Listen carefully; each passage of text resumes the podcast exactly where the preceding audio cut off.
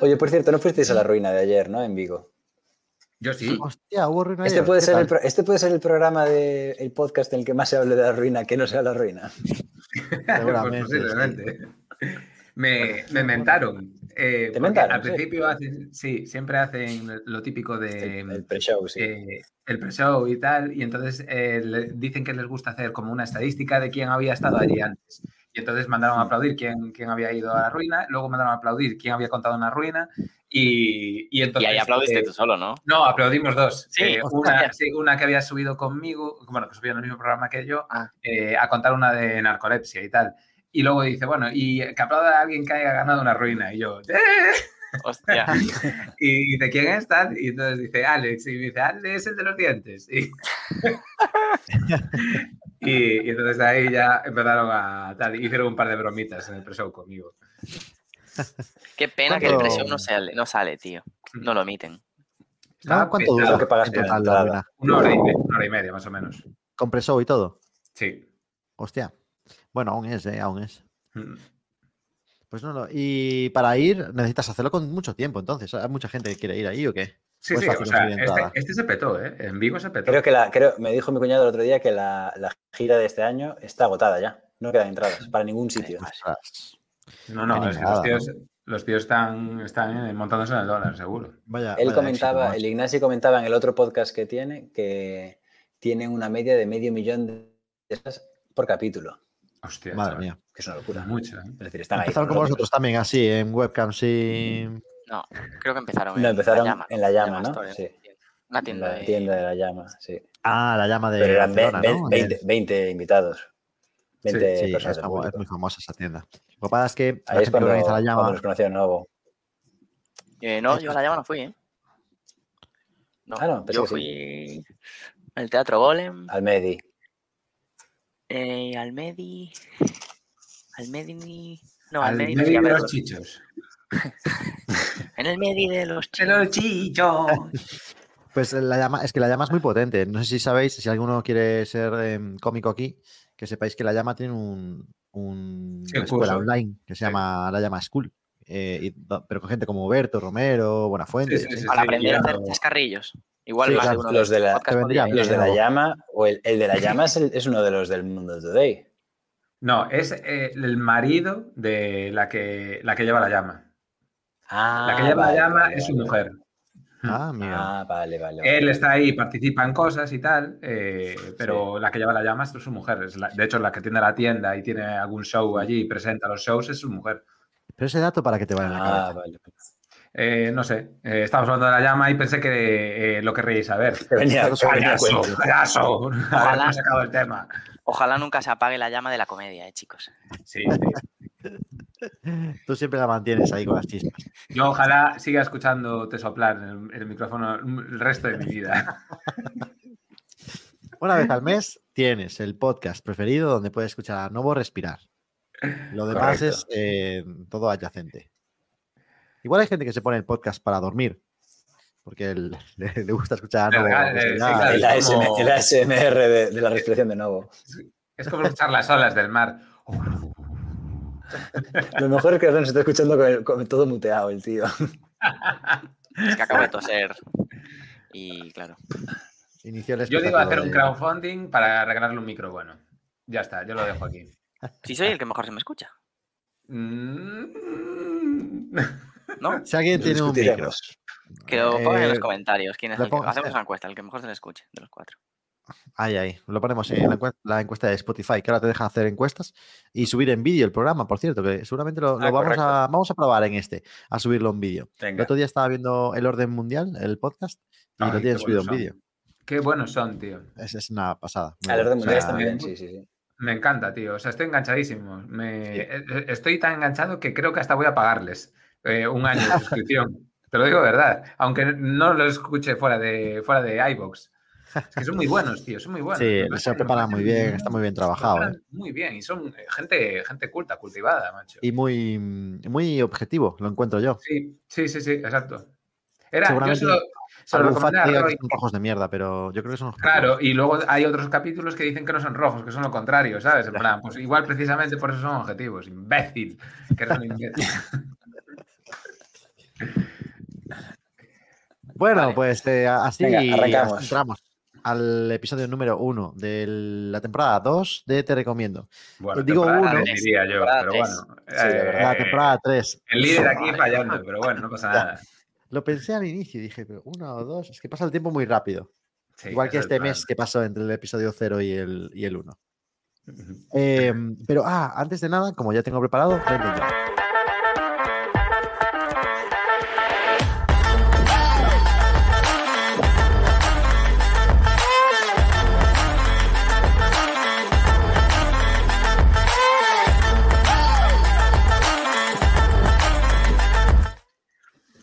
Bueno, pues aquí estamos. Qué maravilla de entrada, Dios mío. Este, esta hay que subir este vídeo a YouTube. Cada, cada día es mejor esta entrada. Em, yo creo que para, por si alguien no escuchó el episodio cero, que me parece normal, porque es un episodio bastante largo y solo de backstage, solo para gente que le interese cómo funciona un podcast profesional por detrás. Para eso sí que te lo, te lo recomiendo. Eh, para todos los demás, Estamos, esperando a sacar eh, de Director's Cut en el que hay comentarios nuestros al episodio cero. Me encantaría hacer un grabar sobre un podcast de sobre los comentarios de la gente, cómo se ve en la cámara, los momentos de iluminación. ¿Sabes que yo me vi la versión extendida del Señor de los Anillos comentada por los actores, las tres versiones? Eh, eh, cada hora, Tres cada película, tres horas, tres horas y media, cuatro horas y 45 minutos comentados con comentarios de actores y director. El mejor momento de mi vida, quizá. En el mejor momento de mi vida me llegó eso. Pero ¿y te mereció la pena? O sea, realmente... Sí, sí, sí, sí, sí. Te enteras, te enteras de cada movida. Sí, sí, hombre, es que te, te van comentando cómo graban las escenas. Mola mucho, tío. ¿Cómo te crees que todo el mundo sabe por qué eh, Aragorn se partió el dedo mientras que golpeaba el, el casco? Pues porque lo dicen ahí, ¿sabes? Lo dicen en los comentarios del director. Y luego ya eso ya es... eh, se va comentando de uno a otro y ahora ya es cultura popular, claro. Es fantasía. Y ya está, hasta aquí mi... mi. Bueno, pues si no, Sí. si no os acordabais, eh, hoy el episodio va sobre el número 3. Espero que nadie me corrija porque entonces supone que yo he preparado otra cosa distinta a vosotros. Entonces, si nadie me dijo nada, es cierto que hoy es sobre el número 3.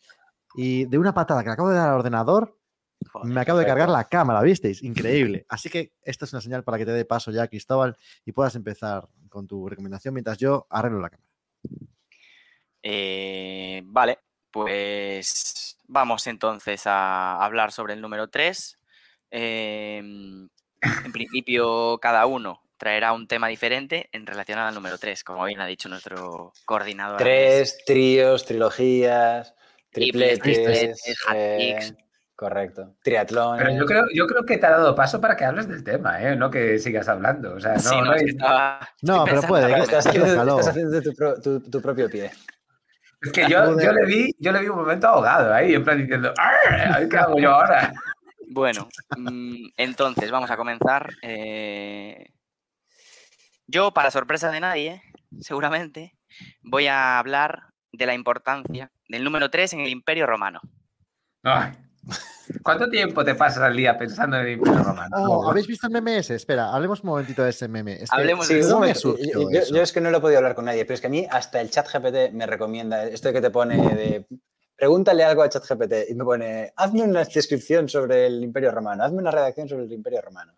Esto lo, lo veo por todas partes ahora.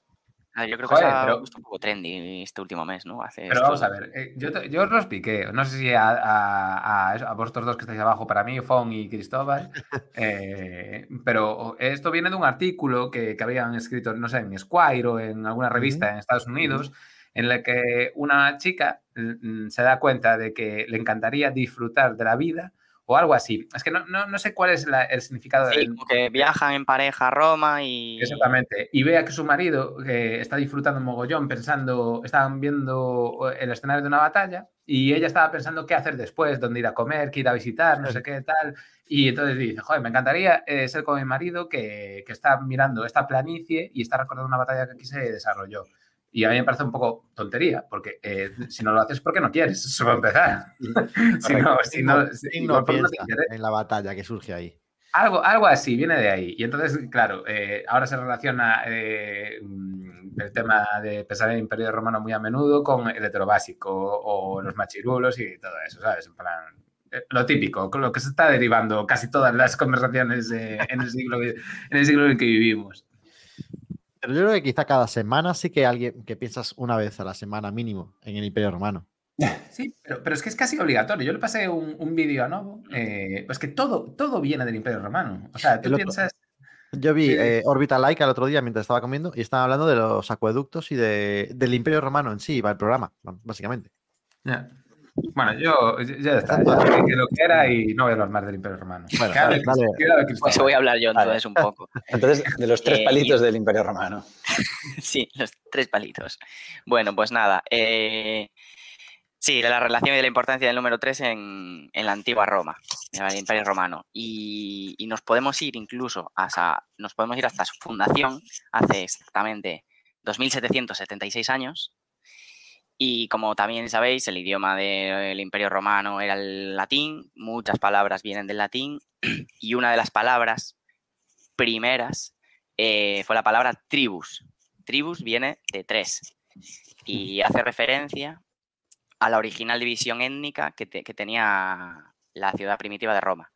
Eh, se dividía en tres tribus, eh, Ramnes, los Titis y los Luceres, que se correspondían más o menos a los latinos, a los sabinos y los etruscos. De, de- de toda la di- distinta zona de la cuenca de Roma y tal, pues distintas áreas. Y como sabéis, de, la palabra tribus, de tribus, derivan muchísimas más palabras. Entonces, eh, aquí eh, me pareció súper significativo que, bueno, de, estas tres tribus, cada uno elegía un, un representante. Un representante de la tribu se le, se se lo denominaba tribuno. Eh, este Los los clásicos tribunos. argumentos. Sí, bueno, luego vinieron los, los clásicos tribunos de, de Roma y tal. Pero aquí en la antigua, antigua Roma, eh, pues cada tribu, cada tribu tenía su representante, su delegado, que, que era el tribuno. Este exponía sus argumentos en una plataforma elevada que se dirigía a la gente y que recibía el nombre de tribuna. Mm. Y, y ese acto del tribuno en la tribuna referirse al pueblo, eh, aquí tenemos a nuestro abogado que como sabrá, pues todo este dispendio era el tribunal. Entonces, Mira, qué bien. Todo con tri. El 3 al tribunal, ¿eh? el- de la palabra tribu viene todo esto. Y luego, eh, pues la palabra tributar, impuestos que eran destinados al sostenimiento de la, continu- de la comunidad, que han llegado hasta hoy. Eh, los tributos. Malditos romanos. Claro, tributar, pero a lo mejor tributar era como una, mm, no despectivo, ¿no? Pero es como, eh, bueno, pues pagas un poco pues, para el saneamiento de las calles, para pagar tal, para ayudar a la comunidad y tal. Luego está el tributo, que también viene la misma palabra, era una contribución voluntaria y, y tam- también como venerar al dios, a la deidad, un homenaje, ¿no? Que también hoy en día se, ut- se utiliza, pues, tributo o tal. No como ahora que los tributos ya no son obligatorios, ya no son voluntarios. Exacto. La palabra Que no des atributos, pluma, el perro pan atributos lleno de personales, pluma. por favor. Los atributos que también definían rasgos y cualidades asignados a estas diferentes tribus. Y, y, y se- y seguimos hablando del número 3, ahora en otro contexto, si, si me lo permitís. Vamos a saltar al contexto militar. En la época también, sobre todo de la República, eh, antes del nacimiento de Jesucristo, eh, había un cuerpo de legionarios de infantería pesada que se, se le denominaban los triari, que viene también del 3. Eh, ¿Y por qué viene del 3?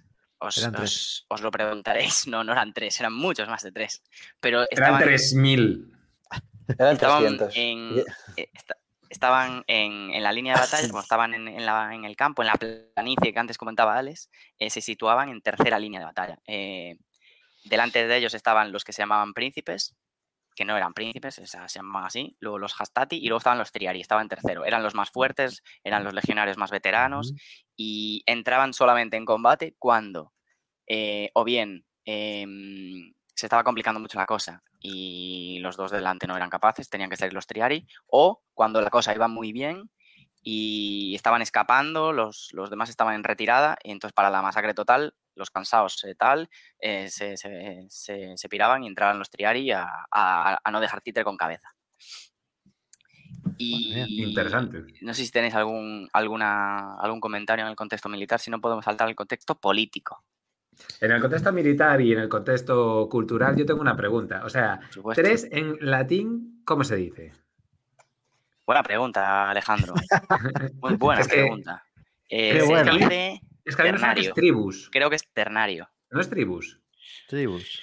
Eh, A mí me, No, a mí me suena, que no. más que nada, más que nada, eh, lo digo porque eh, ahora que empezaste a decir todo de las tribus y etcétera, etcétera, me- no sé por qué me suena de, de que lo leí, lo leí en algún sitio. No, A ver, yo Se- por lo se dice que, tres. por lo que estoy viendo, 3 se dice Ternario, 3. Sí. Hernani. Vale. En lenguajes and numbers también, ¿eh? se dice unus, duo, tres, cuatro. Vale, tres, vale. Es que no sé Bueno, por el translate de 3 español a latín, eh, tribus, sí que lo pone. ¿eh? Debe haber ahí una variedad. No sé. Vale, vale, era, era simplemente eso. Más que nada para fijarme en la raíz de las palabras, ¿sabes? En Sí, plan, sí, o sea, la ¿por qué raíz el tri, del tri, Tri, eh, seguro, sí, arriba. ahí. Mm. Sí, porque ahora saltamos al contexto político y el primer triunvirato eh, estaba formado por tres gobernantes, eh, Julio César, Pompeyo y Craso, y mm, estuvieron gobernando durante siete años eh, estos tres líderes hasta que al final los- las grandezas del poder y todos pues al final acabaron luchando. Craso murió en una batalla y Pompeyo y, Julio César se enfrentaron en la, en la guerra civil hasta que acabó gobernando Julio César en lo que mucha gente se cree que es el primer emperador, pero al final era un dictador. eh, bueno, se le consideraba dictador y estuvo 10 años eh, y luego sí que ya vino el primer emperador que fue el divino Augusto. Eh, entonces también hay el primer triunvirato en el contexto político, tres personas, luego vinieron el segundo triunvirato y yo, que también Augusto, Marco Antonio también estaban ahí conocidos. Y mm, aquí quería pararme porque hay una cosa muy curiosa. Eh, el segundo triun- triunvirato está Octavio, que es Augusto, el emperador, y Marco Antonio, que es el que estuvo luego también con Cleopatra, etcétera. Pues se enfrentaron en una batalla en Macedonia contra los que asesinaron a Julio César anteriormente. Y eh, la batalla consistió en dos enfrentamientos. Ojalá hubieran sido tres Pero no. porque ya lo hilaba, pero fueron dos. Pero entonces diréis, ¿a qué coño viene esto? Pues yo os lo Que digo. le metieron tres puñaladas, seguro. No, que la batalla duró 20 días. Y vais a Ah. decir, no me lo creo. Pero si 20, no es 3. Pero yo os digo, desde el 3 de octubre hasta el 23 de octubre. Dios. Ah, Otra vez. Es la magia, es la magia del, del tema del, te recomiendo. Y voy a acabar con el contexto religioso. Me he saltado el contexto mitológico porque no me interesa mencionarlo hoy. Entonces vamos al... ¿Qué, el- qué- qué huevos tienes, chaval? ¿Qué huevos? Cuando me venga el tema, te voy a dar un revés que vas a flipar.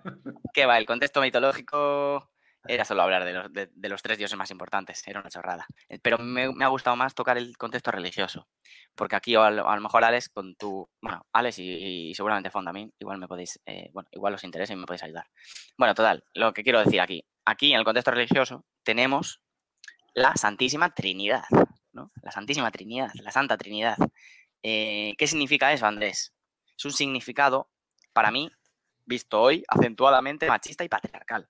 Por definición, que está formada por el Padre, el Hijo y el Espíritu Santo. ¿Y la madre ¿no? qué Es Dios formado en esas tres figuras, ¿no? Eh, corregidme, ¿eh? Alex y, y Fonsi. No, no, no, eh, pero es que a mí me parece increíble que eh, estés diciendo que acabas de descubrir hoy la Santísima Trinidad. No, no, no, joder, pero Ah. si no, joder, yo ya lo sabía, pero vengo Ostras. aquí a, Pero a había- comentarlo, igual hay oyentes que no. porque también en la antigua Roma estaba en el contexto religioso el número 3 por ahí. Mm.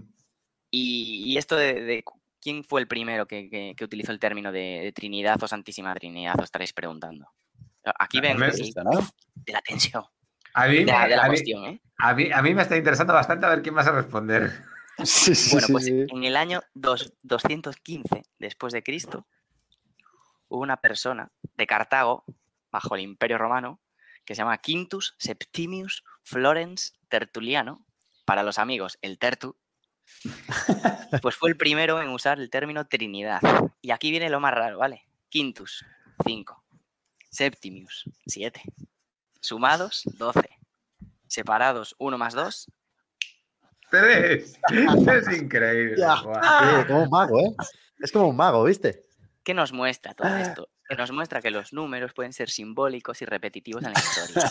Y de este, desde este tribunal de las ondas, yo recomiendo que fijarse a partir de hoy en el número 3 puede ser una forma de recordarnos que las cosas a menudo se desarrollan en etapas, que las, que las alianzas pueden ser frágiles y que la historia puede ser cíclica. La historia se, repite, efectivamente. Divertida y divertida. Increíble, Bravo, bravo. increíble. Hasta aquí mi Bravísimo. aportación sobre el número 3 en la Ha estado, ha estado muy bien tu paseo por la historia, la verdad. Sí, es probable que haya dicho algún gazapo, pero bueno. Bueno, yo no, yo no hubiese metido ya mm, eh, la religión cristiana del Imperio Romano. Eso fue hacia el final del Imperio Romano, pero bueno, bien, sí. No, lo, lo puedo entender por lo del. eh, Septimius. eh, no, no, por lo de la Trinidad, claro. Ah, sí. A la que voy a hacer yo referencia. Una, una aportación a las pirámides, como grandes ejemplos de triángulos.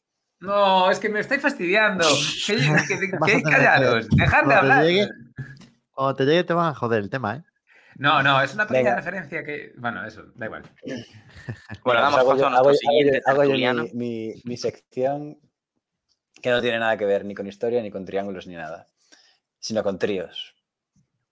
A mí me apetecía hablar de tríos musicales. Oh. Y Ah, estuve dándole vueltas. Claro, no, no, es que no es fácil, no es fácil encontrar tríos musicales completos que ofrezcan como, como, como una banda en sí. Es decir, siempre suelen ser o dúos o cualquier banda de rock al uso, siempre son cuatro mínimos. Sí. Batería, guitarra bajo, cantante o segunda guitarra. Entonces, estoy haciendo un poco un repaso para, para- elegir. Ahí estamos, las Destiny Childs, como el primer gran ejemplo de eh, trío musical que triunfa. ¿eh? No, que cariño son tres también, ¿no? Y chicas también. Ya, Cariño también, estaba, Cariño también estaba en la lista, pero es que no me gustan. Entonces no voy a recomendar No. algo que no me gusta. No, Vale, no, vale. me, no me encantan. panorama. Panorama creo que son tres. ¿no? Sí, son tres tres por tres, me parece a mí. No, de las primeras, efectivamente, de las que quiero hablar son de las Destiny Childs. Las Destiny Childs Oh, es un... Sí, sí, sí, sí, no, no, las Destiny es a muerte. Aunque, aunque tiene trampa la pregunta, porque las Destiny Childs nacen como un grupo en Houston, Texas, con cuatro miembros integrantes. Pero al poco tiempo hay míticas broncas, eh, intereses y demás, y largan a una de, de ellas. Mm. En realidad largan a dos. Las, do- las únicas dos que han estado desde el principio son Beyoncé Knowles y Solange Knowles, ¿no? Es Solange la otra. Solange. Espera que aquí. Ah, no sé si es. eh, Ah, no, no, es, es, es Kelly, Kelly, Kelly Rowland, perdón, Kelly Rowland, Kelly Rowland, la otra.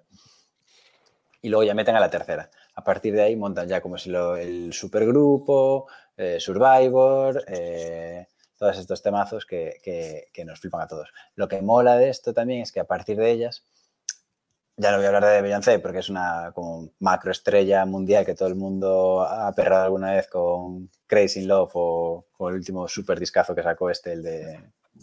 Ya no me acuerdo cómo se llama, tampoco. Pero bueno. Lemonade, no es Lemonade, no. eh, No, Lemonade, no, el último que es, que es como toda una sesión de discoteca eh, seguida, ¿cómo se llama? Eh, mira, esto me No no me acuerdo. preparado, es que solo, solo iba a hablar de las de las de- Destinies. Es la menos que impo- eran es la menos Renaissance, importante, Renaissance, realmente. Renaissance. mm. No, hombre, para mí, es decir, yo he ido a ver a, a, a Beyoncé en directo con Jay-Z y ha sido Oh. probablemente los mejores conciertos que he visto en mi vida. Pero no le quiero quitar crédito a la grandísima Kelly Rowland, que tiene uno de los mejores hits de los inicios de los 2000, que es la de mm, la canción que tiene con Nelly, la de joder, Ay, Dios mío. Ah, Dilema, se llama Dilema esa. Dilema, dilema con Nelly. En ese, en ese, video- eh, en ese videoclip, lo- eh, ¿viste ese videoclip? Sepa sale un Hombre, cacho de un ese videoclip un millón que, de- se hizo, que se hizo famosa porque eh, le estaba escribiendo un mensaje en el móvil este que se abre así Sí. y estaba escribiendo el mensaje en un Excel. Es un Excel. Excel. Sí. Y dice, Es ¿cuándo más, os voy a, venir os voy a pinchar la, os voy a- os voy a pinchar la imagen directamente porque es que es buenísima. La ah, del momento con el Excel. Sí, mira, mira, mira, mira, mira, mira. Where you at, le pone la tipa. Eh, compartir pantalla, es buen- dilema, Es buenísimo. compartir. Es que no me fastidies. Where you at. Ah, se ve. Ahí está, ahí viendo, ¿no? Se ve Sí, sí, sí. Y es, es, es un Excel y le está escribiendo en un Excel. Pero ¿quién, quién- decidiría eso? Increíble. El director, el productor o alguien del, del, de- de- del videoclip, que Dios sabe cuánto se gastaron en ese videoclip, porque se Oye, qué, bien iba. Qué bien iba el Dexter en ese Nokia, ¿eh? Ojo. Sí, sí. La verdad es que, la verdad es que Pero tuvieron, tuvieron que combinar, combinar celdas ahí, ¿eh? ¿no? Sí. Que- Sí, no, no. Hasta trabajaba aposta eso. Ahí es un Es que no me, no me digas, es que vaya videoclip. ¿Sabéis con, por la, qué con la Nelly tirita, llevaba... con la tirita en la cara. ¿Qué ¿eh? coño lleva? ¿Sabes, ¿Sabes por qué lleva la tirita en la cara?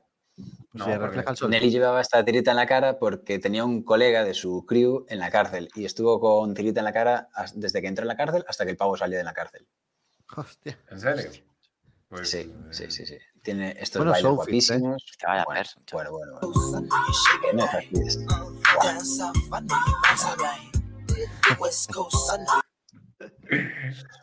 Nos tapan el, nos tapan lo- el, el podcast. Bueno, dejo de compartir ya. Eh, dejo de tener pantalla. Venga. Eh, guapísimo. Vale. Segundo grupo del que os voy a hablar, que probablemente lo conozcáis, pero es un grupo al que yo le perdí un poco la pista y que me dio un poco de asco en determinado momento, pero me gustaron mucho y ahora les he vuelto a coger el, el rollo, que son Biciclairo. No sé si los controláis. Idea. Biciclairo son. Sí, es un grupo rollo. eh, no es metal, eh, no es hardcore, es como si un poco rock duro. Eh, son tres integrantes: eh, Simon Neil, que es el cantante, y dos hermanos, uno que toca eh, la otra guitarra y otro que toca la batería. Y son escoceses. Al principio hacían eso, pues un rollo bastante casi escrimo, como, como muy, muy duro, y luego eh, rebalajaron un poquito y hacían como un rock así más melódico, más un poco para todo el mundo y demás. Y mm, tienen un directo que es brutal, yo los he visto creo que dos veces. Y los recomiendo mucho, la verdad. Tienen eh, el disco, el de. ¿Cómo se llama? El de. El que trae la, el que trae la de Mountains, eh, todos estos. Es como un disco muy fácil para Only Revolutions, se llama el disco. Tiene como. Es como un disco muy de primer acceso al grupo, pero a mí la parte que más me gusta es quizás la del principio, uno que se llama The Vertigo of Bliss, que es brutal, unos gritos que te ponen los pelos de, de punta. Y Como están bastante pegados los tíos. Los pelos como Scorpions, efectivamente. Y están Pegados de que se, pegados se daban de leches entre ellos. No, es, es un tema un poco para el- nuestra generación X que nos escucha. Decir que alguien que está pegado es que, que funciona mucho. Facial está Ah. pegado, Bad Bunny está pegado, todo eso. Buah, tío, es que yo estoy Ostras, ¿eh? Estoy Pero esto es, es algo escuchado nuevo de ahora, ¿no? Nuevo de ahora, sí, sí, son más o menos recientes. Yo creo que han sacado el último disco, lo debieron sacar hace un año así. Y están muy guays, ¿eh? Yo eh, lo recomiendo bastante. Biciclairo. Vale. Biciclairos, sí, sí, sí. Mm. Me apunto. Y antes de pasar a mi último recomendado, eh, Alex antes también me la tiro porque parece que como en este programa vamos a estar todos tirándonos el tema unos a los otros. Eh, es de, otro de, los que había, de otro de los que habíamos pensado hablar, pero no los controlo tanto, pero me hacía mucha gracia mencionarlos. Y he encontrado como un fan fact que creo que os iba a gustar a vosotros y a nuestros oyentes, es que otro trío muy importante de la música española fueron los chichos. Ostras, chaval. Joder, qué grande, ¿eh? Esa es la mejor recomendación de la historia de, de este podcast. En el medio No, de los el- chichos. El del medio de los chichos era- había uno en el medio porque en realidad eran tres. Claro, como Era- Café Quijano. Claro, correcto. Otros también muy buenísimos. Eh, pues el del medio de los chichos era el Jero y había dos hermanos. El Jero luego se fue del grupo. Pero lo que más duro me pareció, lo más guapo que me pareció es que, ¿sabéis dónde fue el primer concierto? En realidad, la primera estancia que hicieron de conciertos en directo. Los chichos. Los chichos eran, En el eran- bar Meli. eran- los chichos, los chichos eh, originalmente eran dos hermanos que montan un grupo, no sé qué, tal. Y entonces los ve un, ¿cómo se llama? Un repre. Y este les dice que les va a mover una gira por España. Entonces empiezan a, a- a rular por salas de conciertos por España adelante para ver eh, dónde les daban un poco de bola. Pues ¿sabéis cuál fue el- la primera sala que les dio bola para tocar en, durante unos conciertos y que les dijo, dos no me valéis, traedme a otro y trajeron al, al Jero este y entonces montaron el tema de los chichos? Sí. Pues una sala que se llama la Sala Nueva Nuevo Electra en la ciudad de Vigo, ¡Oh! Ostras. ¿Dónde en los años 70. ¿Cómo se llama ahora? En los años 70. Sala Nuevo Electra, no sé, la estuve buscando antes y no la encontré. Escucha, a Novo, Novo estuvo distraído todo el rato, ¿sabes? Pero fue pronunciar. Hasta que- Electra, y dice, "Ah, No, no, no, no. ¿Dónde? Conecté. Volví a conectar Ah, con pues mira, tío, Sala Vigo en el medio de los chichos. Qué grande, un artículo de la voz. la Sala Electra, no sé, que pone que como que ese año, en, en el año 75 ardió esa sala y otras dos, entre ellas la, la discoteca Oliver. Qué. Ostras, otra mítica, ¿eh? Oliver. Mira, ahí tenéis los mejores Pues sí. éxitos de los chichos, tío. Quiero ser libre, amor de compra y venta, Libre, la libre cachimba, ni más ni menos. Ojo, ese es, ese es Guau. temazo. Ostras, en mi... El vaquilla. El vaquilla, son ilusiones y mujer, y mujer cruel. Que son no, ilusiones que- me suena, las demás no las he escuchado. Sí, me sé, Son libre, quiero ser libre, libre. del Canto del Loco. quiero ser- ¿No? quiero ser. Y son ilusiones, te suena por la de Son de Amores de Andy Lucas. Ah, claro. y la, la Y la cachimba, ni cachimba más ni suena, menos, no es, eso. es, es un título conjunto. La cachimba o es No, la yo, yo cachimba. y creo que son dos. Guau, me gustaría más que fuera la, La cachimba. cachimba, sin más, sin- la cachimba sin más ni menos debería ser algo así como, tráeme la cachimba, ni más ni menos. bueno, en fin, que en definitiva el tercer grupo del que quiero hablar, que para mí es un grupo obsesivo, que me flipa y que creo que son buenísimos, que acaban de sacar disco nuevo, que acaban de estar por Galicia recientemente y que vienen a Vigo a final de, a mediados de noviembre, es Mujeres. Ah, Ya te digo, ya te digo, no me acordaba. Mujeres, tremendo grupazo, catalanes, al- encabezados por el grandísimo Paul Rodellar, que es un puto loco. Y Un hacen. Enviaremos. Ah, sí, sí, sí. Podría ser otro buen objetivo de mensajes pasivo-agresivos. Y este nos contesta. Pero este te, ¿eh? entra, este, este te entra el trapo fijo. Eh, bueno, básicamente Mujeres hace rock, un rock así rápido, eh, con letras como muy casuales de amor eh, desastroso. Eh, Tienen de los mejores discos que yo creo que sacaron el año, eh, se han sacado el año pasado, que es el de mm, es un EP, es un EP que sacaron con, con colaboraciones con diferentes artistas, con Carolina Durante, con Cariño, con Los Punsetes y con Nueva Vulcano. ostras, Nueva Vulcano, es ¿sigue en buenísimo. vivo? Sí, sí, sí. Hombre, sí, sí, Nueva Vulcano. eh, y si mueren un día estarán en mi corazón. O sea, de hecho, mujeres o, o Calavento, no estoy seguro, pero uno de los dos era como Nueva Vulcano era referente de ellos. De, Igual de Calavento. Calavento. De Calavento, Calavento, sí, sí, sí, sí. Es que Nueva Vulcano, macho, uf. Que por cierto, esto es completamente off topic. Yo no sé si Alex tú los tenías controlados, pero Stand Still, Sí. no, da igual. Stand Sí, Still, sí, sí. vuelven en Sí, sí, sí. 2024. ¿En serio? Buenísimo.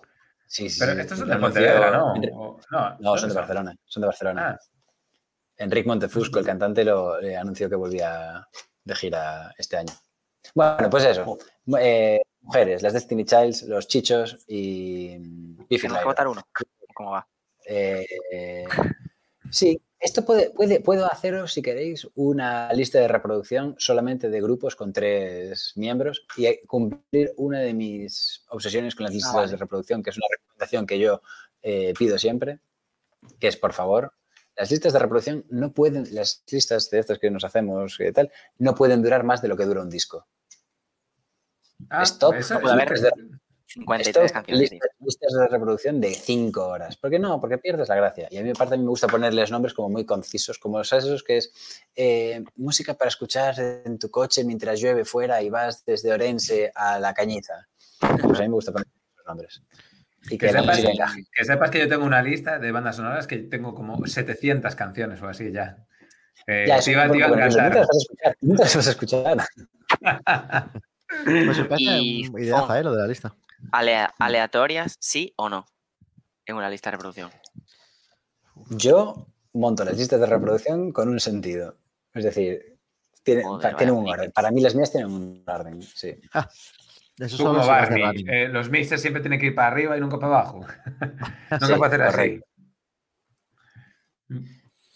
Es más, tengo aquí, tengo aquí, tengo aquí listas de revolución que tengo hechas, que es una, ah, una que te había mandado a ti, que se llama a ti, Novo, que se llama FIFA Primera Real Federación Española de Fútbol, que son todo Ay, sí, canciones. me acuerdo. que son todo canciones. Ah, mira, os lo, os lo voy a compartir aquí para que lo veáis. Eh, compartir pantalla, ventana, aquí. Compartir. No me lo enseñé. Es el podcast más, más visual de, de toda la historia. Para que la gente Ya. lo vea. Para que la gente lo vea. Para que lo vea- Ah, lo meto yo, lo meto yo. Ahí está. ahí está. Bueno, Entonces se en la imagen una lista. una lista bueno, son- solamente de grupos, grupos gallegos. eh, bueno, buenísimas. Y todo tiene como sentido que, que una canción va detrás de la otra. Solo conozco la Casa Azul. No está la Casa ¿eh? Azul. Ah, bueno, y Azul Senra. y Dani. Ah, sí, porque está, pero sí, porque está Dani, Dani Costas. Y Sen, y Sen Senra. Sensenra lo fui a ver el otro día en Coruña y ese tío es el futuro. Ese tío es el puto futuro. En serio. Y ¿De ya está, es? hasta aquí mi, mi recomendación. De- no, te, te digo una cosa. No es de Vigo. ¿No es de Vigo? No es de Vigo. No es de Vigo, es de pues, Forcarey. de lavadores. Es de Forcarey, chaval, de Forcarey. Hostia, ¿por qué Porque ahora, me- justo, justo la- era la metropolitana de Vigo. Es, Forca, Y es si- de Forcarey. Yo me quedé loco. Si los, debe- si los deberes de Fon son hacer una lista, ¿cuáles son los tuyos, Cristóbal? Eh, Tienes que hacer algo con los romanos, tío. No, no, eh, ah, eh, una lista, o sea, deberes para vosotros. Claro, o sea, no, la- claro, Fon hace una lista y nosotros la escuchamos, ¿no? Mm, Nada, no pasa nada. Si no tienes nada, no pasa nada. Joder, mi recomendación es que os fijéis a partir de ahora en el 3 y toda su simbología. Ah, vale, perfecto, perfecto. Pues ya Vale, está. vale, vale. La próxima vez que aparezca un 3, te recordaré. Vale, mandadme Tatuaros un fotos 3. Tatuaros un 3. Cuando penséis en el número 3 durante el día o veis un portal que es el número 3, el, el Lo- subimos a historias. Piso 3, claro. Venga, Lo subimos a historias y de reel recomiendo. guapo. venga. Sí, sí, perfecto. guapísimo. Me parece buena idea. Vale, esos son mis deberes para vosotros. Bueno, Vale. y después de destrozarle todas las recomendaciones a Alex, ahora a ver con qué sale. Bueno, destrozar no, no me destrozasteis. Simplemente me destrozasteis un, poque- un poco la introducción. Eh, porque yo al principio iba a contaros mi anécdota de cómo llegué a mi tema y dándole vueltas al, al tema de- del número 3, que me parece, me parece una idea muy buena, eh, que, que tiene mucho desarrollo. Pues en mi mente lo primero que pensé es en el cine, porque eh, siempre, siempre soy así. Me dais, me dais un tema y ya estoy pensando eh, pues en películas y tal. Y dije, ah, pues bueno, voy a hablar eh, como siempre dicen, eh, segundas partes nunca son buenas. Pues, dice, pues voy a decir yo, pues terceras partes sí, las ter- terceras mejores partes de la historia. Iba a hablar del retorno del rey y tal. Y dije, no, siempre opto por lo mismo y esto De- se va a meter conmigo. Así que dije que no. Regreso al futuro 3, que no es la No, mejor. Regreso, Regreso al futuro 3 no es la mejor. No, perdona, pero Es no. la del oeste. Es la del también me oeste, gusta sí. la del oeste. Sí. Sí, es Y entonces, nada, se- seguía pensando y dando vueltas y dije en el chat privado que tenemos que yo quería hablar de mitología o religión acerca del número 3, porque me parece muy interesante el simbolismo del 3 en muchas religiones. Y aquí me voy a parar solo un momentito a contar dos cositas. En el cristianismo, tres personas, Trinidad, Dios, eh, hijo, o sea, Dios, Jesús, su Hijo, y el amor que nace del Padre y el Hijo, que es el Espíritu Santo, y de ahí viene la Trinidad, ¿vale? No, ahí aprende- es, es el amor entre tres personas distintas, pero solo un Dios verdadero. Solo es una persona. Ese es el Y misterio. Luego, hombre. aparte, en las partes de la vida en la religión cristiana, que son cielo, tierra e infierno, son otras tres, Jesús resucitó al tercer día, etcétera, etcétera. En, el, en la religión cristiana hay mucho simbolismo con el 3. Los Pero no apóstoles solo, eran 12, no eran 3. ya, pues lo divides entre 3 y da 4. 3 por 4. Menos uno, ¿Y Jesús. 12, ¿Y 12 sumas 1 más 2? Ahí está, venga, venga. Ahí lo tienes. Eh, pero eh, dije, pero solo en el cristianismo, en el hinduismo también. El hinduismo, en los tres dioses más importantes, están representados por Brahma, que es el creador del, del universo, por Vishnu, que es el preservador de la realidad, y por Shiva, que es el destructor. Que no puede haber renovación ni crecimiento continuo sin la energía destructiva de Shiva. Que lo sepáis. La, representación de Shiva está guapísima. eh. A mí me, flipa toda la cultura Sí. Sí. Eh, y siguiendo con esta lógica de religiones, el número 3, Claro, pensé en las pirámides, cómo no. En el Antiguo Egipto, la religión del Antiguo Egipto, las pirámides de Giza, que son tres, los tres lados. Luego mi cabeza empezó a dar vueltas y dije, triángulos, claro, el teorema de Pitágoras, y claro, eh, mezclando mi cabeza eh, la religión egipcia eh, con las suposiciones, las suposiciones que dicen que son los dioses egipcios extraterrestres y las matemáticas y tal, y dije, ¡pum! Ciencia ficción. Es a mí lo que me gusta de verdad. La ciencia ficción, joder. Que den por saco la mitología. Que den por saco la mitología y tal. De Y todas las religiones. Aquí viene mi anécdota. Eh, empezar a darle vueltas. ¿Qué puedo hablar de, de ciencia ficción con el número 3? Y em, lo primero que se me ocurrió es las mejores trilogías de ciencia ficción. eh, luego empecé a darle vueltas y hablaros sobre las tres leyes de la robótica de Asimov, que es un tema que Oh, me buenas. vuelve, me vuelve loquísimo. Pero dije, no, hay que hacer una recomendación. Y yo quiero recomendar una cosa con la que haya disfrutado. Y ahora, no sé si me estáis viendo que estoy bastante emocionado, este tema me, este tema me vuelve puto loco, porque este año he leído uno de los mejores libros que he leído en mi vida, literalmente, ¿vale? O sea, estoy muy emocionado con este libro, estoy más emocionado. ¿eh? Sí, estoy más emocionado. Bueno, estos libros, porque es una trilogía. Eh, Ah. estoy más emocionado porque los productores de Juego de Tronos compraron los derechos y van a sacar una serie en Netflix sobre estos libros. Oh. Y, y os, ¿qué os vengo a recomendar? Pues El problema de los tres cuerpos, de Liu Cixin, un autor chino. A ver, os voy a centrar un poquito y os, voy a decir por qué hablo de este tema y por qué es tan importante eh, en la literatura de ciencia ficción, ¿vale? Ciencia ficción china. ¿Qué diréis? ¿Desde cuándo hay ciencia ficción china? Pues eh, desde hace muy poco. Y por, contextualizarlo, bueno, desde hace muy poco empezamos a darnos cuenta que hay ciencia ficción china, pero ciencia ficción china hay desde hace mucho. Pero os contextualizo. Eh, eh, lo que está pasando con la ciencia ficción en China es lo mismo que está pasando con su economía, ¿vale? Desde la revolución cultural que hubo en China en 1960 y algo, no sé, 65, 67, por ahí, eh, es un país que está explotando, ¿vale? No para de crecer, está creciendo económicamente, tecnológicamente, etcétera, etcétera. O sea, so- pero principalmente tecnológicamente. Va a ser la potencia eh, definitiva eh, eh, en tecnología. Eh, en esta, de este tema, yo os recomendaría que escucharais eh, los podcasts de- que nombró antes del orden mundial, de, que los nombró, si no me equivoco, fue Andrés, Sí. eh, eh, que tienen varios episodios, uno hablando de las tierras raras que se, trata, que se trabajan en China, otro sobre la economía china, si estamos dentro de una guerra fría entre, entre China y Estados Unidos. Estos tíos tratan el tema de China en varios episodios y está muy, muy, muy bien. Y nada, ¿qué pasa ahora con China? Que hay una guerra eh, por el poder del mundo.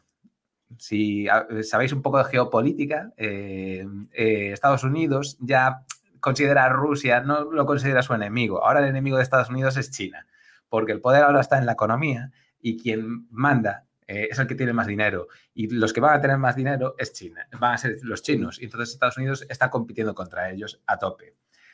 ¿Y cómo se compite entre grandes potencias? Pues para tener el control de ciertas cosas tecnológicas que se hagan tu país puntero o decir, eh, por ejemplo, eh, la guerra o la batalla espacial que tuvieron Rusia y Estados Unidos en la Guerra Fría, por a ver quién era el primero que conquistaba la Luna, pues ahora está pasando básicamente lo mismo eh, con, los chinos y Estados Unidos para llegar a Marte. ¿Vale? Ujú. Eh, no me gusta decir los chinos y Estados Unidos, China y Estados Unidos, ¿vale? Porque suena un poco racista, que conste. Voy a pedir perdón. Entonces, A eh, todo el pueblo chino.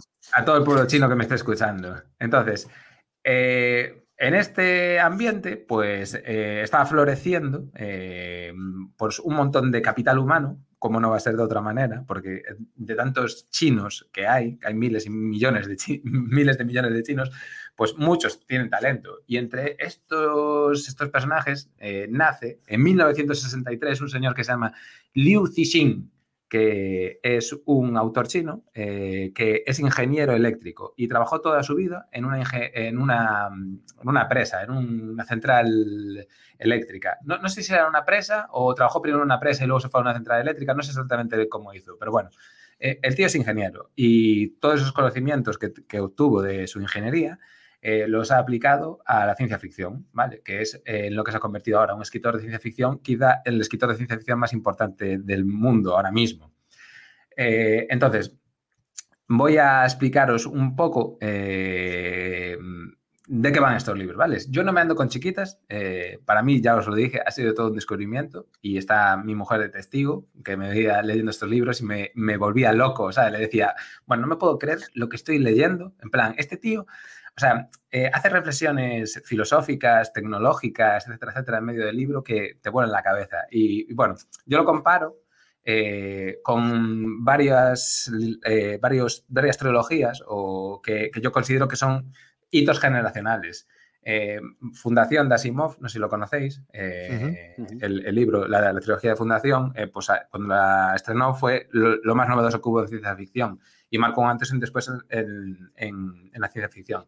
Después, sí. unas décadas un poquito más adelante, eh, de repente llegó, llegó, Herbert, que sacó Dune y toda la, eh, la mitología de Dune, oh, y también ca y cambió la ciencia ficción. Pues eh, quien ha cambiado la ciencia ficción actual es este señor, ¿vale? Con el problema de los tres cuerpos. Y ya, sin más rodeos, simplemente voy a decir, voy a intentar decirlo sin spoilers de qué va el libro, ¿vale? Para que intentar engancharos, a ver si consigo que os consigáis leer estas 1800 hojas de tres oh, libros. Ah, mientras, mientras resumes, voy a poner el, el avance de Netflix. Mientras lo pongo ahí sí. solo. Pero no se escucha, que... ¿no? No, no, no se escucha. Así vale. lo vemos de fondo. A ver, eh, el libro trata varias historias, ¿vale? Entrelazadas eh, entre China y el resto del mundo, desde 1967 a la actualidad y más allá de la actualidad. Solo voy a decir eso. Ojo, el libro, el libro empieza en la, revolución, en la revolución cultural china y cuenta la historia de una chica que, bueno, sin meterme en Honduras, después de una serie de acontecimientos con su familia, que le hacen que cambie y, y bueno, que sufra una serie de vicisitudes, eh, la obligan a meterla, eh, la obligan, la meten en una cárcel eh, donde hace una especie de trabajos forzados, entre comillas.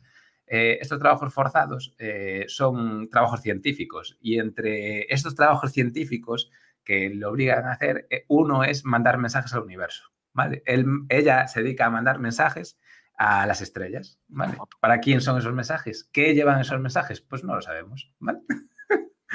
Esta es una, no la trama.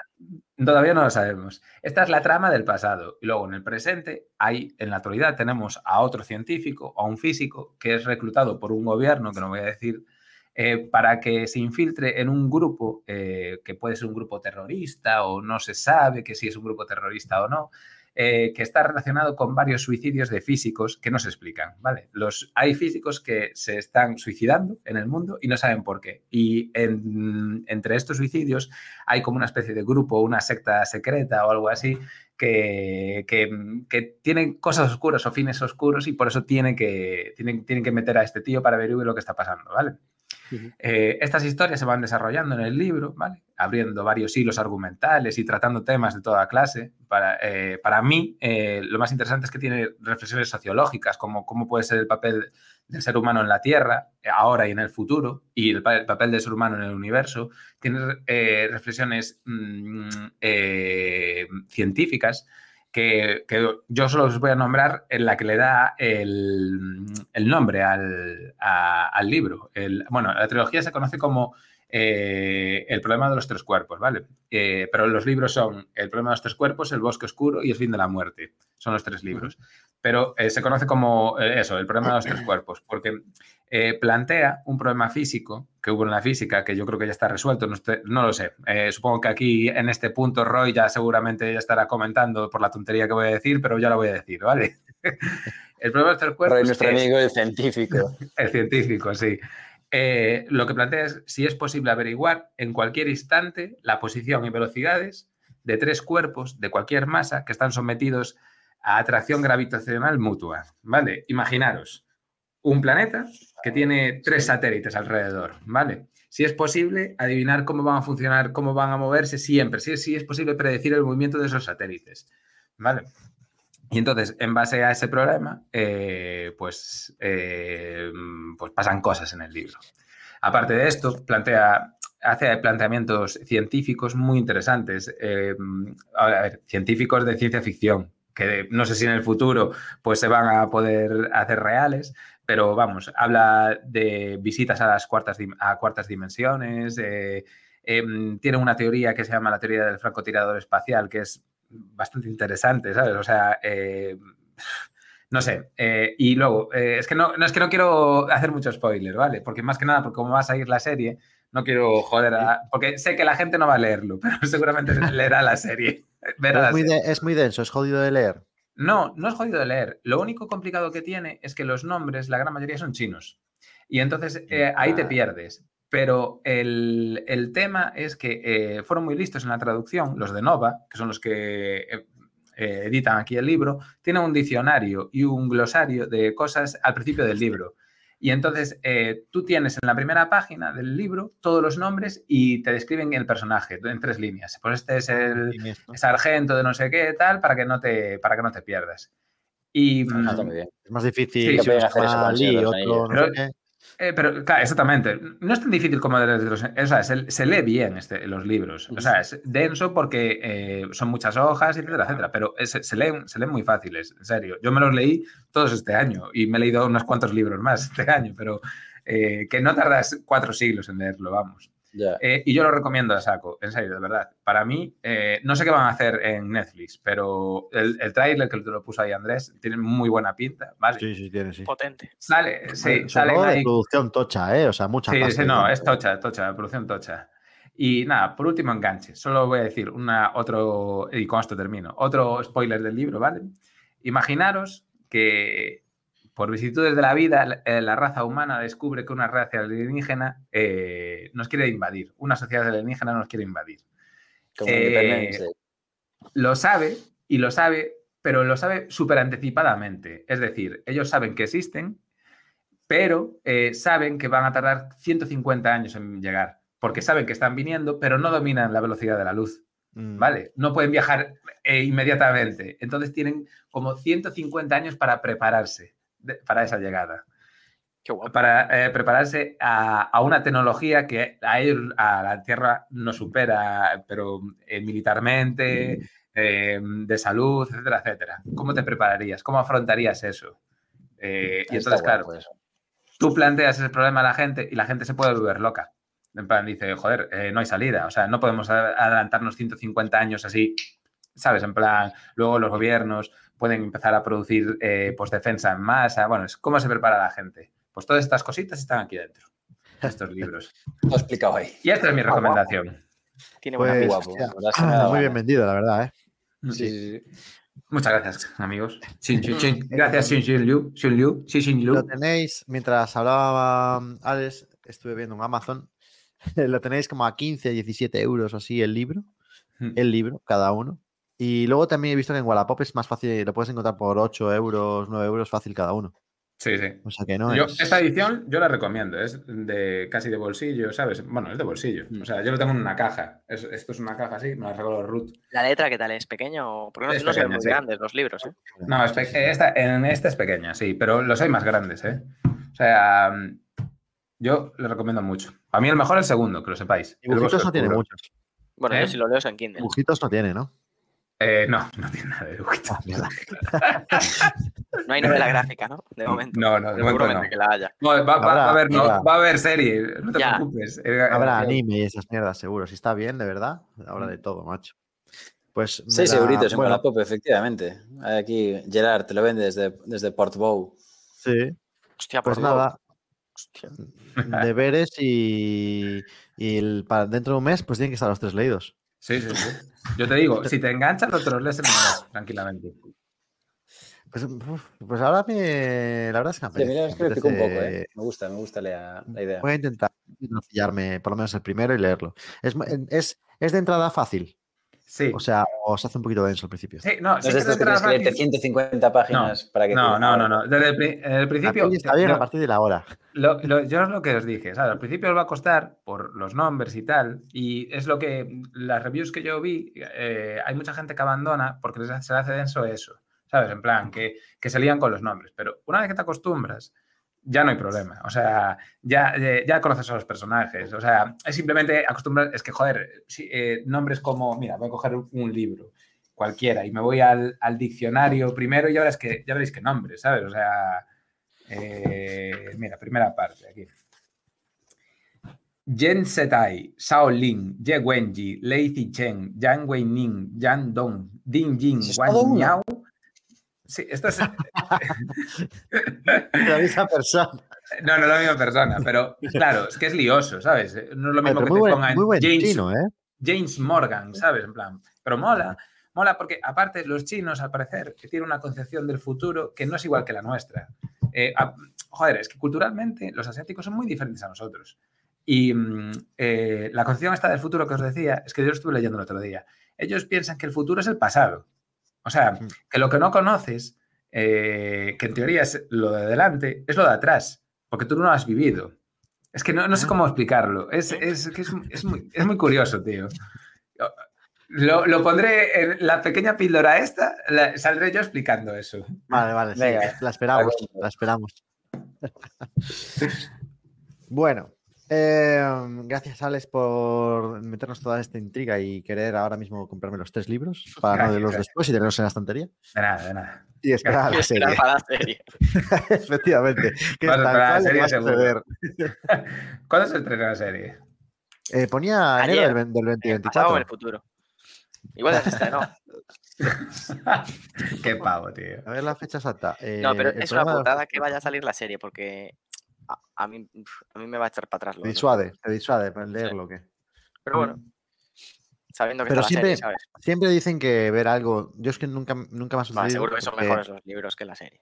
Siempre dicen que leer algo y después verlo mola más que si no lo has leído. Buah, yo, Ah, he tenido tantas decepciones que este, este, mira, este, estos se publicaron aquí en España. Esto, el tío lo escribió en 2006, pero aquí en España no se publicaron hasta que Zuckerberg y Barack Obama los recomendaron.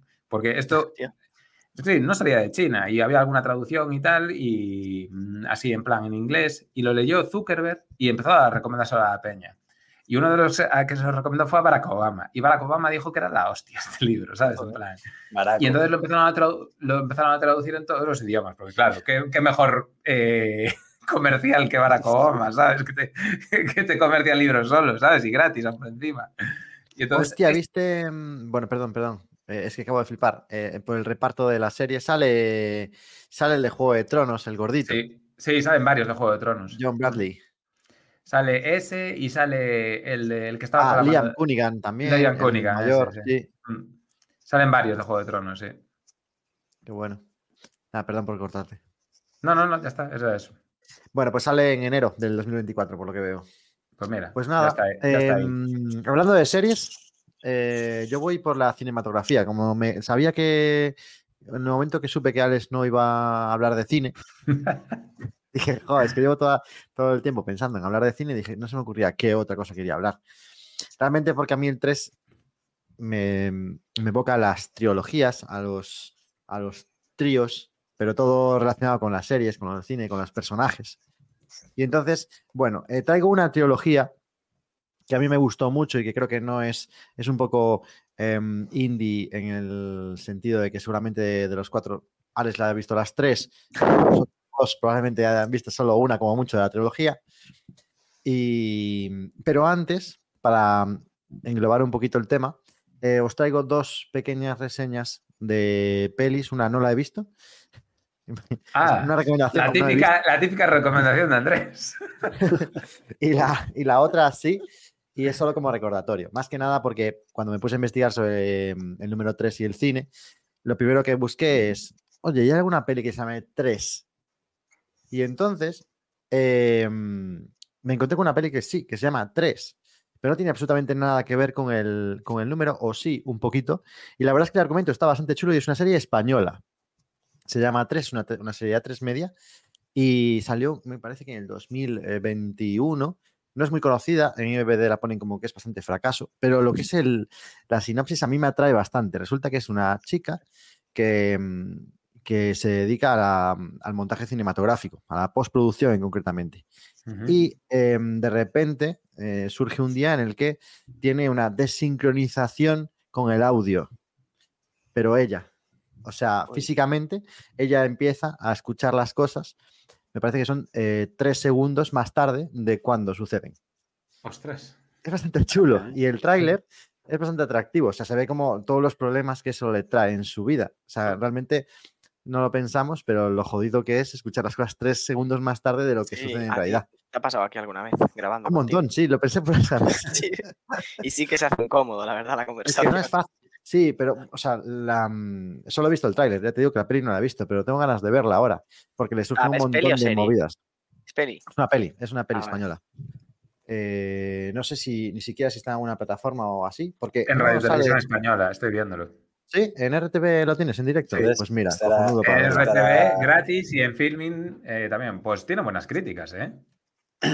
Eh, el, el- es muy curioso, ya os digo. el- lo que es la sinopsis y, y, y el tráiler, os recomiendo que lo veáis porque es bastante, bastante curioso, la verdad. Entonces, bueno, ese era mi, primera, mi primer dato. Hago una peli que se llama también 3, pero no era tan, tan descaradamente práctica como ese 3 y los 3 segundos de desincronización. Traigo otra que es, vale, y como que otras películas que no son concretamente el nombre 3, pero dentro de su número, dentro de su nombre aparece el 3, sin que el 3 sea referido al número 3 de una película secuencial, es decir, no es eh. Bad Boys 3. Pues eh, una película que no me acordaba de ella y, y al verla en la lista de, de estos nombres me ha recordado que es una gran peli, no sé si la habéis visto, se llama eh, Los Tres Reyes, The Three Kings. Ostras. George Es Clooney. una película Mark de George. Clooney, Mark Wahlberg y Ice Cube, que Ostras. mola un montón. Ah, Ice La he Cube. visto, Cuidado, la he ¿eh? visto, sí que la he visto. Sí, sí. Pues es- la verdad es que es una peli que está bastante bien. Ah, Quedan, quedan pocas pelis, o ya no se hacen, de hecho, de esas Esa pelis. Es, es de- de- del ejército en el, desierto. ¿no? Que roban Básicamente los descubren, lingotes de oro. descubren el. Bueno, buscan el oro de Irak, ¿no? Del, de San Eso Hussein es. o algo así. Sí, buscan, sí. van a Irán, eh, buscan el oro allí porque son militares y de repente dicen, ostras, pues ¿por qué no aprovechamos y robamos a estos iraníes? Y de de paso a Estados Unidos nos llevamos el oro nosotros.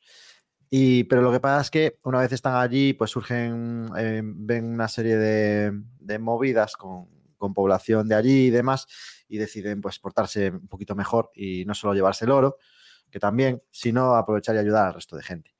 Pero son de estas pelis que ya no quedan, porque creo que hoy en día el tema de la guerra se trata solo de forma ultra dramática y nos faltan películas que, traten la guerra de forma más americana. A mí eso me molaba. Tras la línea. Voy allí, soy el amo, arraso con los iraníes, me da igual matar 200 iraníes en la misma peli, porque lo importante es que gane América y el ejército. Creo que ya no quedan de esas. Es de las, de las últimas que recuerdo que a mí me habían gustado en ese estilo. Y, y está bien de vez en cuando ver una peli de acción mm, con un trasfondo muy sencillito y que te entretenga, palomitera. Entonces, eh, segunda recomendación. Tres como peli española, Los Tres Reyes, si queréis un poco de nostalgia americana. Y ahora vamos con la recomendación específica de trilogía. Eh, pensé en cuáles son las trilogías que más me han gustado a mí y, y la verdad es que tampoco hay tantas, porque realmente eh, muchas películas, con el paso de los años, han pasado del 3, han pasado a ser 4, 5, 6, y pocas se quedan exactamente en 3. Tenemos eh, Y películas... que, o sea, y que es muy, y o- que es muy difícil mantener la tensión de tres películas muy buenas seguidas. Sí. Y sabes, yo creo que una cosa que es muy difícil es que las tres que han sido muy buenas se queden en tres. Porque siempre están las ganas de sacar más pasta y hacer la cuatro. Claro. Ya. Entonces hay muy pocas sagas que se hayan quedado solo en tres. De hecho, eh, viendo un poco la lista, que es bastante reducida, creo que son 20, 21 sagas, de las más chulas está eh, Die Hard, o sea, mm, es que no me sale en español, perdón por la... Ah, sí, eh, Juan de Cristal, pero Juan de Cristal ya tiene cinco o Ah, seis, joder, claro. Jungla de Cristal, que las tres originales son esas, pero también sí, es verdad, ha salido 4 y 5 recientemente. Y lo mismo pasó con Indiana Jones, que también tiene tres originales. Dale, dale, no. La Juana de Cristal, las tres, em, bueno, yo creo que la, las- la 1, la 2 y la 3 las vi cuando estaba de Erasmus en Belfast. eh, me robaron el ordenador eh, y estuve como 15 días o 20 días sin ordenador o igual un mes. Y, y me acuerdo que, claro, yo llegaba a casa y tenía el móvil, aquella, en el 2013, y vi las tres películas eh, on- en, en streaming online, estas eh, Mm. pelis 24 En serie- en series Lee. Series Lee o algo de esto. Y y me acuerdo que vi las tres de la Juega de Cristal en el puto móvil, tío. Ahí en la habitación de Erasmus, sí, siempre me Por un, acordaré. por un momento pensé que, que- que ibas a decir que te robaron el ordenador y hiciste de Belfast la jungla- tu jungla de cristal. Eso será Otra Que anécdota. me hubiese anécdota. encantado muchísimo más de que lo acabamos de contar. Pero bueno, eso también me gusta. Sí, Otro día contaré la anécdota de cómo me robaron el ordenador, pero ahora no, no aplicas.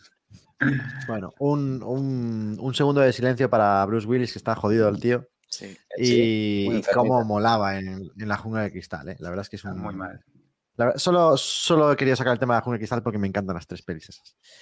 Entonces, em, después de ver todo eso, em, para mí una de las trilogías actualmente mm, mejor para ver y que probablemente no habéis visto es la trilogía de la venganza.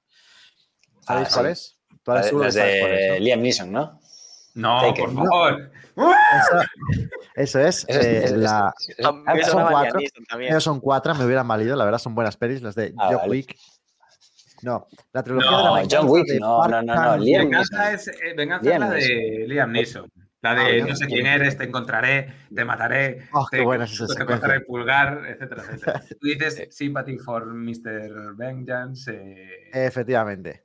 La trilogía de Park Chan-wook, que es eh, surcoreano, un, un director Ah, que, de la cual probablemente conocéis su segunda peli de la trilogía, que es Old Boy. De las que podéis haber Sí, visto, suena. es la más, la sí, más famosa. sí. Además es una basada en un cómic.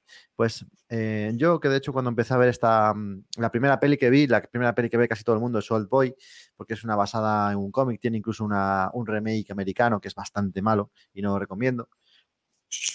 Pero, mm, pero en realidad eh, hay una película anterior a esas que, mm, que es Sympathy, Sympathy for the Mr. Vegans. Eh, es un. De hecho, la primera y la segunda llevan ese pronombre de Sympathy for the Mr. Vegans and la- y la tercera es eh, Sympathy for the for Lady Vegans. Vengeance. Sí, simpatía por el señor Venganza, simpatía por la señora Y simpatía por la señora Venganza. Y en el medio tenemos Old Boy. Em, ¿Qué tienen de característico estas películas? Bueno, pues básicamente que hoy en día son catalogadas como mm, cine referencia de, de venganza, de cómo tratar el tema de, mm, de la venganza, de la autodestrucción de un protagonista, eh, sobre todo porque una de las cosas que más influyen en- en- son de forma común en las tres películas es como el protagonista eh, pasa de ser una persona a la que pues sientes pena por ella o sientes que, que es una, bueno, eh, pues una persona muy desgraciada en la vida, digamos, ¿no? Y que sientes ansiedad por lo que le ocurre y demás, a eh, no pasas directamente al modo heroico, como pasa muchas veces en el cine americano, sino a, pasas a qué cojones está haciendo este tío tan psicópata. O sea, la gente se vuelve tarada, perdida. Trata ese tema de la venganza desde un punto de vista maníaco, que es muy chulo, porque realmente tú estás viendo la película y estás con ganas de que, de que ese tío destroce todo, y es lo que sucede, que es lo que, que es lo que más eh, resulta agradable en ese sentido.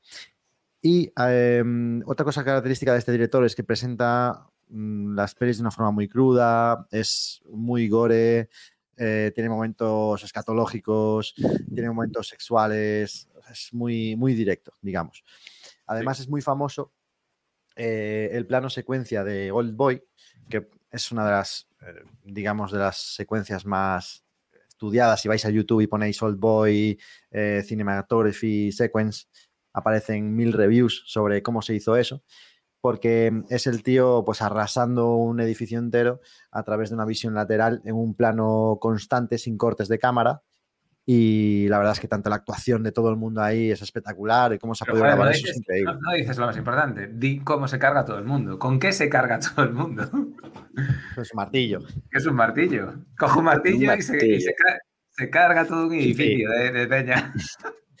Para que hablemos un poquito de la sinopsis, eh, bueno, pues en- básicamente la primera de las pelis eh, trata sobre un sordomudo, el cual busca dinero para poder pagar, eh, bueno, dinero, mucho dinero, 10 millones de yens, para, mm, para poder pagar el riñón de su hermana que se está, que se está muriendo. Y en base a eso, pues al final eh, sucede una serie de catástrofes que generan que este tío se vuelva tarado, perdido y, y arrase con, con toda la ciudad.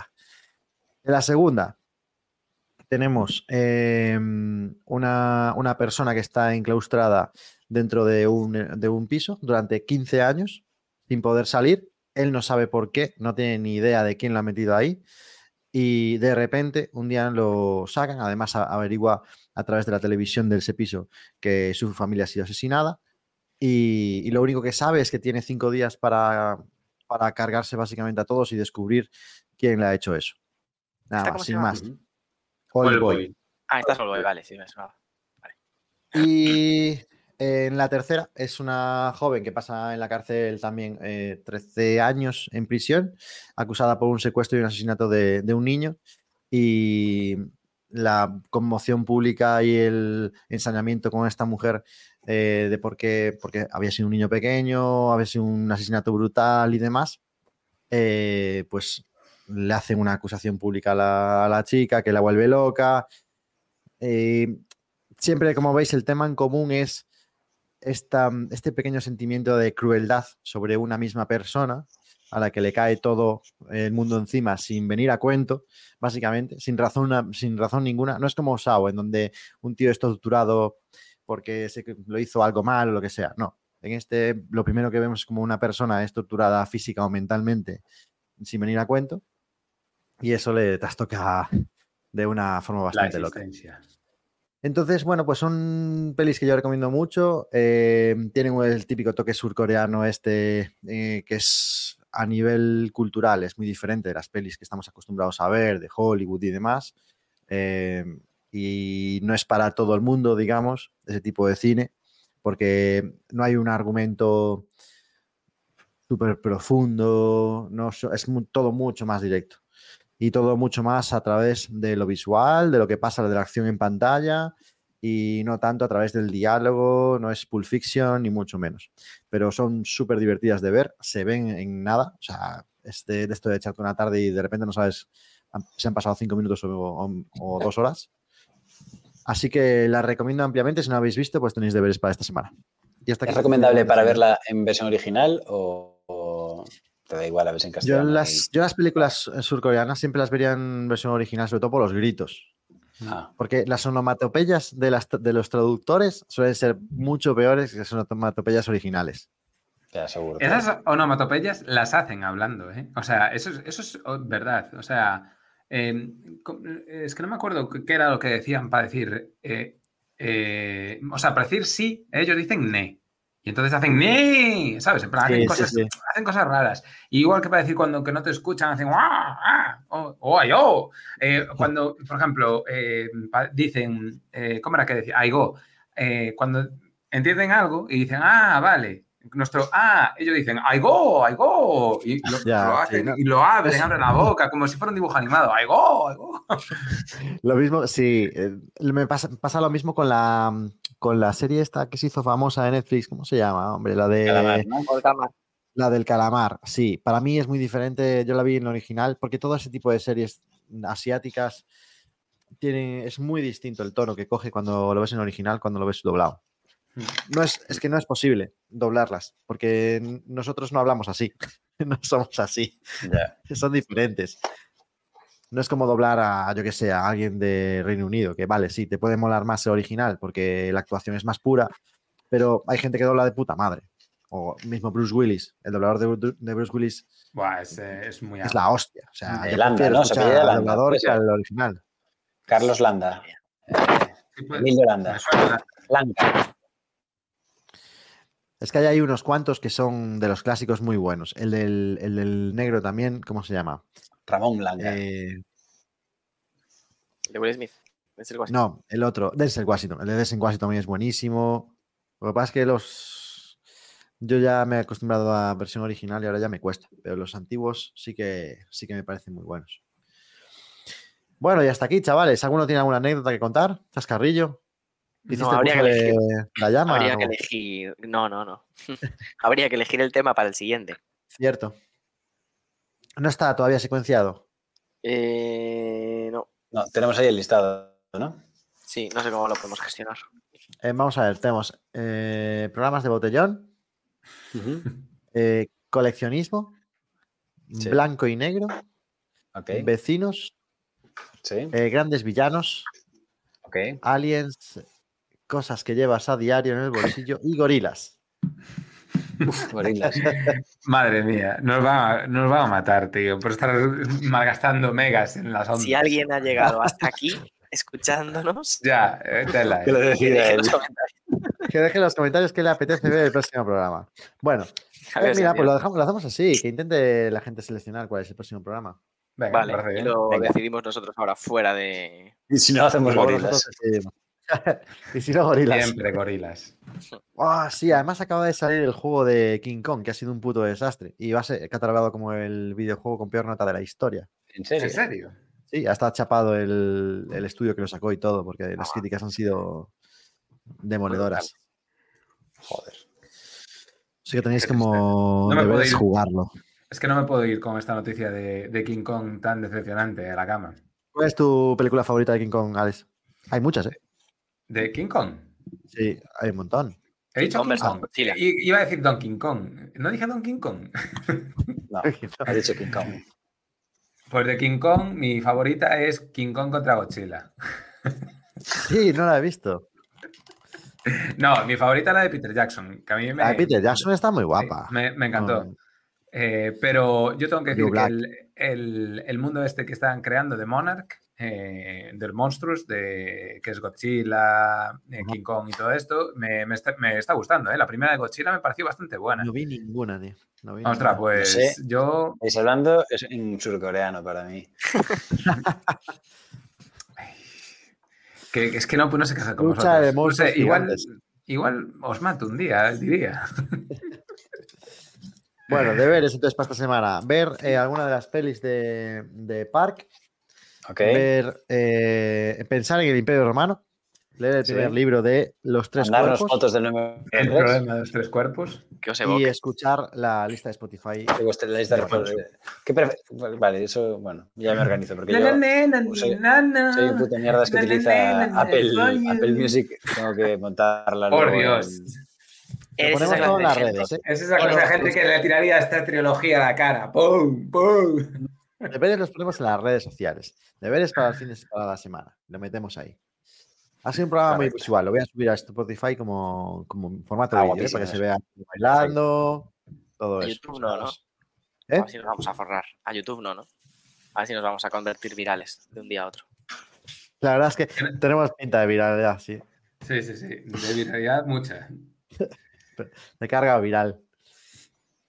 Bueno, hasta aquí el día de hoy. Ah, tengo salida. Espera, espera, espera. Pues en el próximo programa hablaremos del número 4.